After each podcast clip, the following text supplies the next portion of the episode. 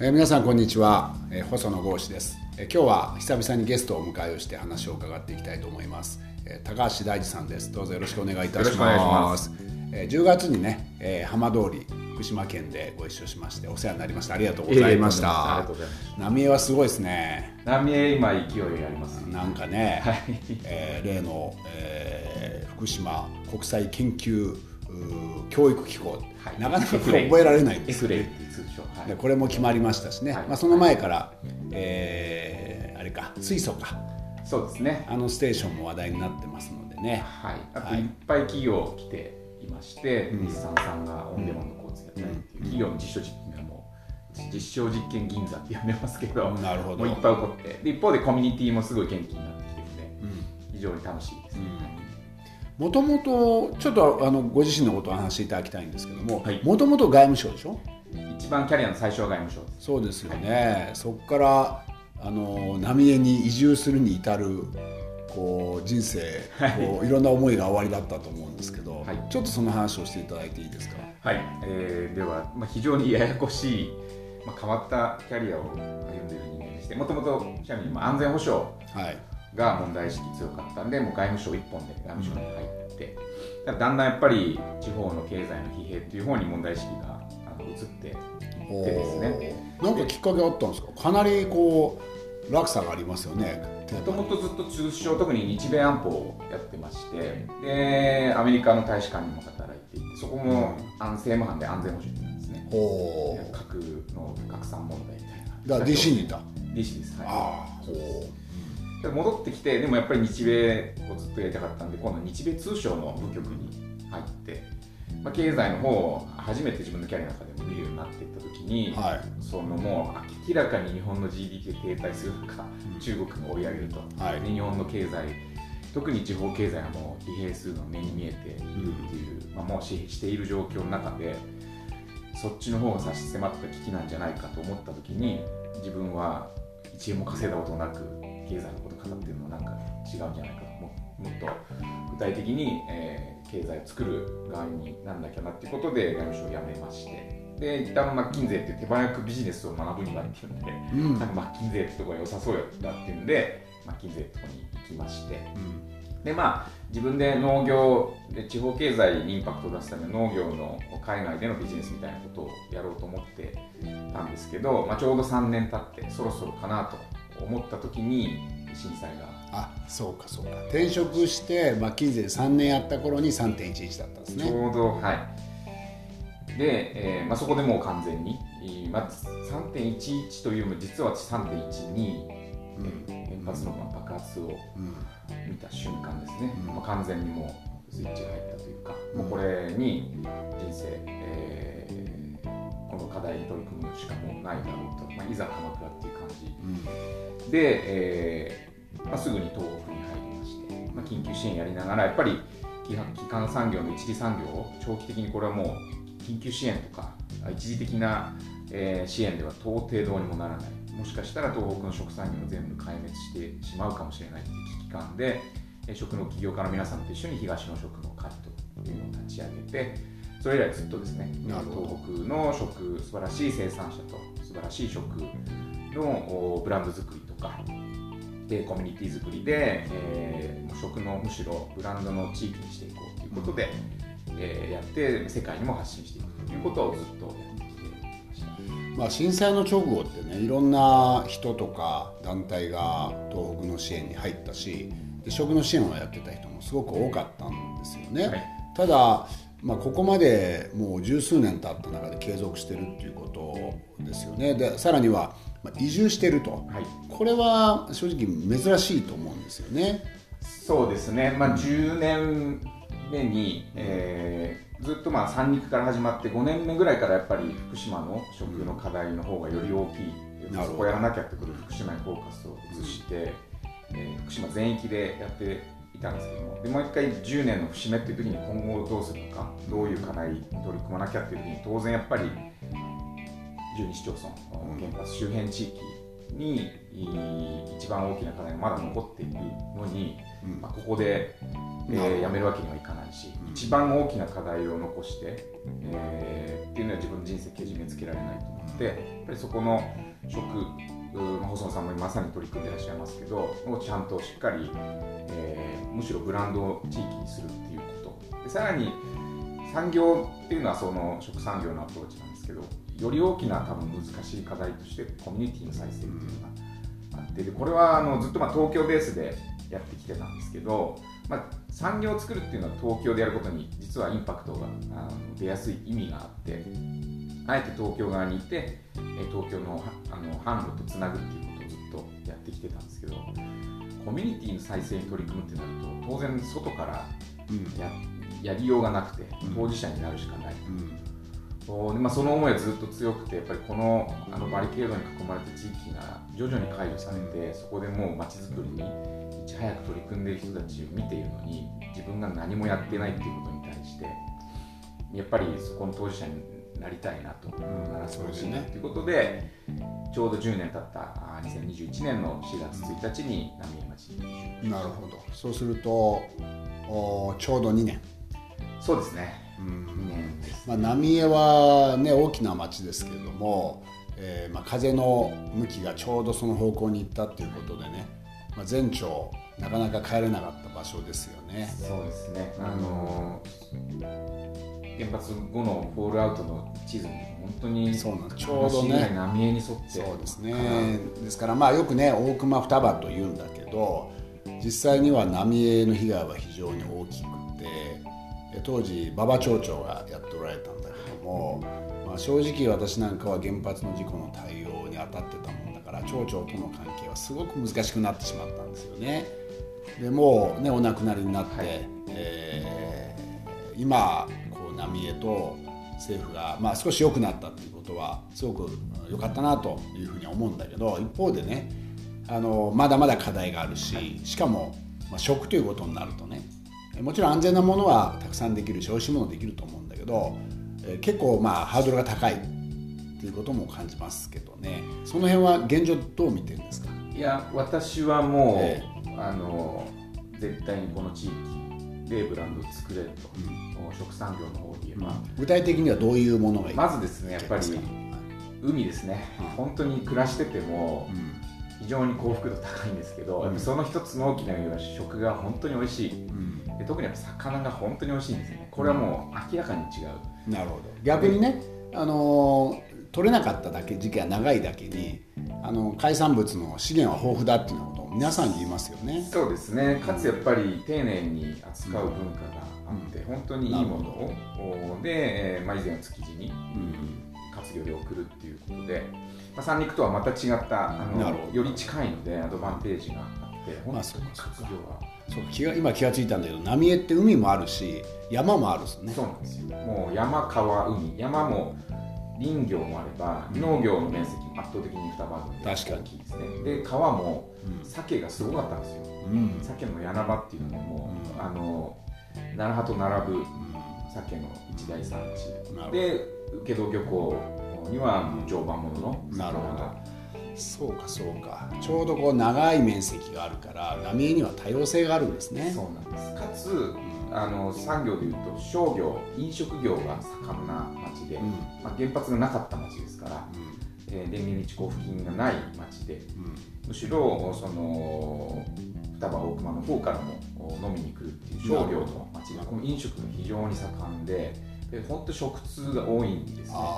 震災の直後に浪江焼きそばはねものすごく全国そうですね、2番グランプリ取りましたけど、えー、あのもともとこれちょっと正確な数値統計私も確認はできていないんですけど、えー、人口当たり飲食店数が全国で2番だった,、えー、だと。一時期1番だったって噂も聞いてちょっと統計見れてないんですけど、うん、まあ、少なくともその上に全国有数の飲食店数の街。なんだ当然その後競争激しいレベルも高い。なんでその食材っていう意味でも非常に豊富ですし飲食っていう意味でも非常に盛んな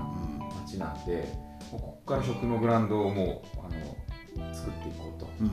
いうにはあの最適な街。なるほど。そうするとまあまあ、魚介類ですね一つは。それと今取り組んでおられるのは。あとはやっぱり農産物のブランドを作ろうということで私は浪江星フル農園という取り組んでいまして、いい名前ですね、えー、あの人手をまいてるんですけれども星降るっていうとふと頭に浮かんだのは浪江ってあの知る人ぞ知るダッシュ村が昔あった。そうですそうです。これね表には出してなかったけど今はまあもう説明してますよね,、ね。対馬の、えー、にもうテレビでね一世を風靡した、はい、今期間混乱区ですけれども、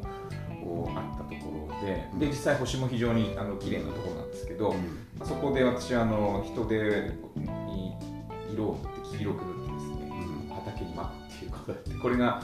人手が土壌改良剤と獣害対策の忌避剤になるんです。へえ知らなかった。獣害対策って要するに野生鳥獣？そうです。えなんでだろう？嫌がる。サポニンって成分があの獣害対策が効くっていう論文があの実際忌避剤市販されてるものもあるんですけど、えー、うちはもうそそのまま乾燥させた人手を巻いてでそれ黄色く塗って巻くと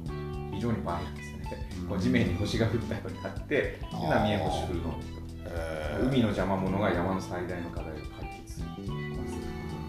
でみんなで巻いてでいろんな方来て星に巻いてくれてましてでそこでいろんな実験作物を作ってそこからブランドを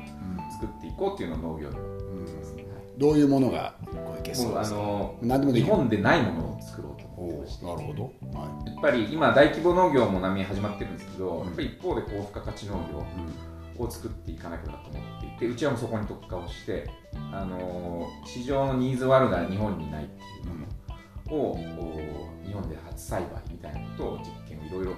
なんで昨年は50種類ぐらいすごい、ね、あの栽培してそしたらあのあのこの前お会いいただいた吉田沙也加ちゃんが見事に育ててくれて、はい、でほとんど収穫できたんですね。あ彼女すごいですよね。パワフルだし。新規収納なのもともとねやったことないっておっしゃってるけど。あの時はニンニクをもらったんですよ。本人はニンニクででうちで浪尾汁農園で50種類ぐらい新規主婦なのに、まあ、ありえないんですけど、うん、そのチャレンジっていうことでやって、うん、あの本当にいろんな野菜が生まれてその中から今年はあの厳選してブランド化していくものを選んでしっかりブランドを作っていくことをやろうとして、うん、いや応援したいですね、はい、すごく夢のある話だしあのナビエっていうことにすごい力を感じるんだけど課題は何ですか？それをやるときに、えっと、何がこうこううまくブレイクスルーすればいくんだろう？いやまあもちろん、あのーはい、今後の最大の直近の課題で言えば当然処理水のってですね、はい、でもそこあのーうん、もう今年ですよね。そうです。これを乗り越えて。春、どうこれを乗り越えてむしろブランドにするか、あの風評がなくなるってことは別にマイナスゼロになると何の課題に解決でもないと思ってて私はむしろブランドを作るっていう高いところを、にみんなで向かっていくことが逆にそのマイナスをプラスにするあのマイナスをゼロにするっていうことももうアジェンダでなくなってしまうと思っていて。圧倒的なプラスを作るなんで今は浪江の白魚っていうですね希少な高級魚が浪江の誇る白魚っていうのはそこをブランド化しようと思って去年の輸出にも成功したんです。白魚ね有名ですよね。はい。なんでこれをしっかりやりきるっていうのがまず一つ大きな山かなと思ってますけど、個人的にはあの全然いけると思ってまあ、魚介類に関して言うとちょうどこの春からね処理水の問題がいよいよ放出っていうことになるのであのぜひお願いしたいのはどんどんねあの東京はもちろんだけど世界の市場に出してほしいね、はい、まだ物がすごく限られてるでしょ。そこをぜひ地元から声を上げていただいてもっと取ろうよと。もっと世界に売ろうよっていう出してもらいたいんですよね。おっしゃる通りで、えー、あの本当に頑張ってらっしゃる漁業関係者さんみんなおっしゃるのは全然あの引き合いはあると、うん、でやっぱり見る人が見れば分かるんですよ。明らかにいいものなので、あのそこはちゃんと職業界でちゃんと本当に、えー、自分で判断している人に対して非常に評価が高い、うん。なんでそこをちゃんと、まあ、私のそのマーケティングとかブランディングこれまでやってきた知見も活用してですねしっかりブランドを作るっていうことをやっていけば今まで三陸だってやっぱ大変だった。でもこれももう今やあの三陸で風評っていうことはほぼなくなって。そうですね、はい、もうブランドがどんどん新しいのが生まれてるってむしろ状況で漁師が若い人が今三陸で一番若い漁師が生まれてるような状態ですからそれを考えると絶対できると思ってまして、うん。うん、そこをやりきるっていう当面の自分のミッションまあ、去年行った時もねすごく刺激をもらったんだけどどんどん政治にね注文を出してもらいたいと思うんですよね。でまあねそれこそ処理水に関しては基金まで作ってやると言ってるんだけどやっぱりそのまだこう具体的にね何ができるのかというと姿が見えない。ですから政府に対してもそうだし我々政治家にもこういったことが必要なんだとかこういう課題があるんだというのをねぶつけてもらいたいなというふうに思いますね。そうですね。あの本当に細野さんはじめ本当に一生懸命やってくださる方いっぱいいらっしゃって、えー、政治の世界も行政も、はい、私はどっちかっていうとそれはもちろんあの国の力行政の力は大きいんですけど私はここからはもう、まあ、安全性っていう意味では担保されてるわけですね、うん、でここまで持ってきただけでも、素晴らしい行政の方はじめ、まあ、漁業関係者もそうですけど頑張ってこられてね。このブランドを作っていくってところに関してはやっぱり民間の責任だと私は思ってまして、うん、そこは何て言うんでしょう。みんな自分に指を向けてですねあの本当にいいもの安全まで担保されたら今度は価値付加価値を作っていくっていうところは民間が自律的にちゃんと自分たちのビジネススキルを生かしてですねやっていくべきだと思っていて漁師さんがいいものを取ってきてくれて、うん、行政がその安全性担保してくれたら今度は売る側の出番だろうと、う。ん、そこは売る側の責務としてちゃんとあの付加価値をつけて、しっかり売っていく。その伝え方発信の仕方、えー、どうお客様のニーズにえー、そのマーケティングしていくかっていうのは我々の本業なわけですから、高田さんらしいけどね。あの私ね政治家って別にあの予算をつけたりとかなんかこう法律を通したりするだけが仕事じゃないと思ってて、まあ、つまりその民間を同士の皆さんをつなぐとか、はい、それを例えば外向けに発信するとかいうことも含めてどんどん使ってもらえればいいと思う。んですよね。そうですね、えー、ある時期から私政治家って役割をねあんま絞らない方がいい。もういろんなこう、まあ、ネットワークをつなぐみたいなこともやる必要があると思ってるのでそういう意味でね使ってくれるとすごくいいなと思います、ね、こうやって話してるとすごいね生き生きされてるね。なかなか霞が関にいた時ってはそういう まあね外務省の場合はねあんまり議員会館っていうのを来る機会なかったいやいやそうでもなかった。実は外務省、まあ、この後あの後半のテーマではありますけど、ねはいはい、実は国会答弁非常に多いんですよ安全保障とかね日米やってるとだから私も昔はここはよくなるほど。あんまりいい思い出ないし。この会話やるとやっぱりフラッシュバックしてきますああやっぱりそうか。まあね永田町と霞が関って隣町で隣村かな。でお互いにやっぱ持ちつ持たれつであり緊張感がありねで、ね、どうしても霞が関からすると永田町っていうのはある種煙たいけど納得させなきゃなんないっていう難しい関係ですよね。そうですね、うん、まあ、大体まあレク呼ばれて絞られる当然野党の皆様になので、えー、あの非常にここでは言えないような経験もいっぱい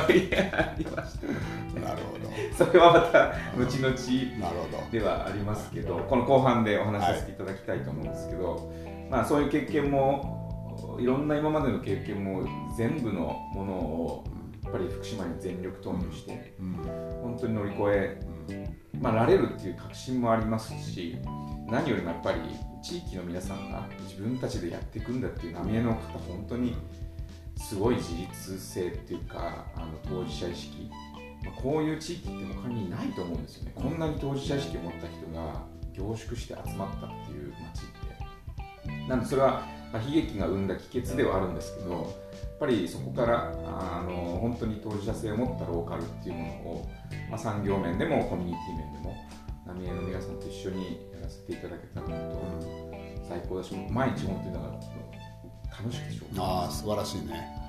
うん、すごいいい表情されてます、まあ、ぜひね浪江にねあの浜通り全体引っ張ってほしいんですよね。いやいやまあもうそう私はあの諸先輩の皆さんと一緒に、う。ん、本当に浪江町面白いのは普通こ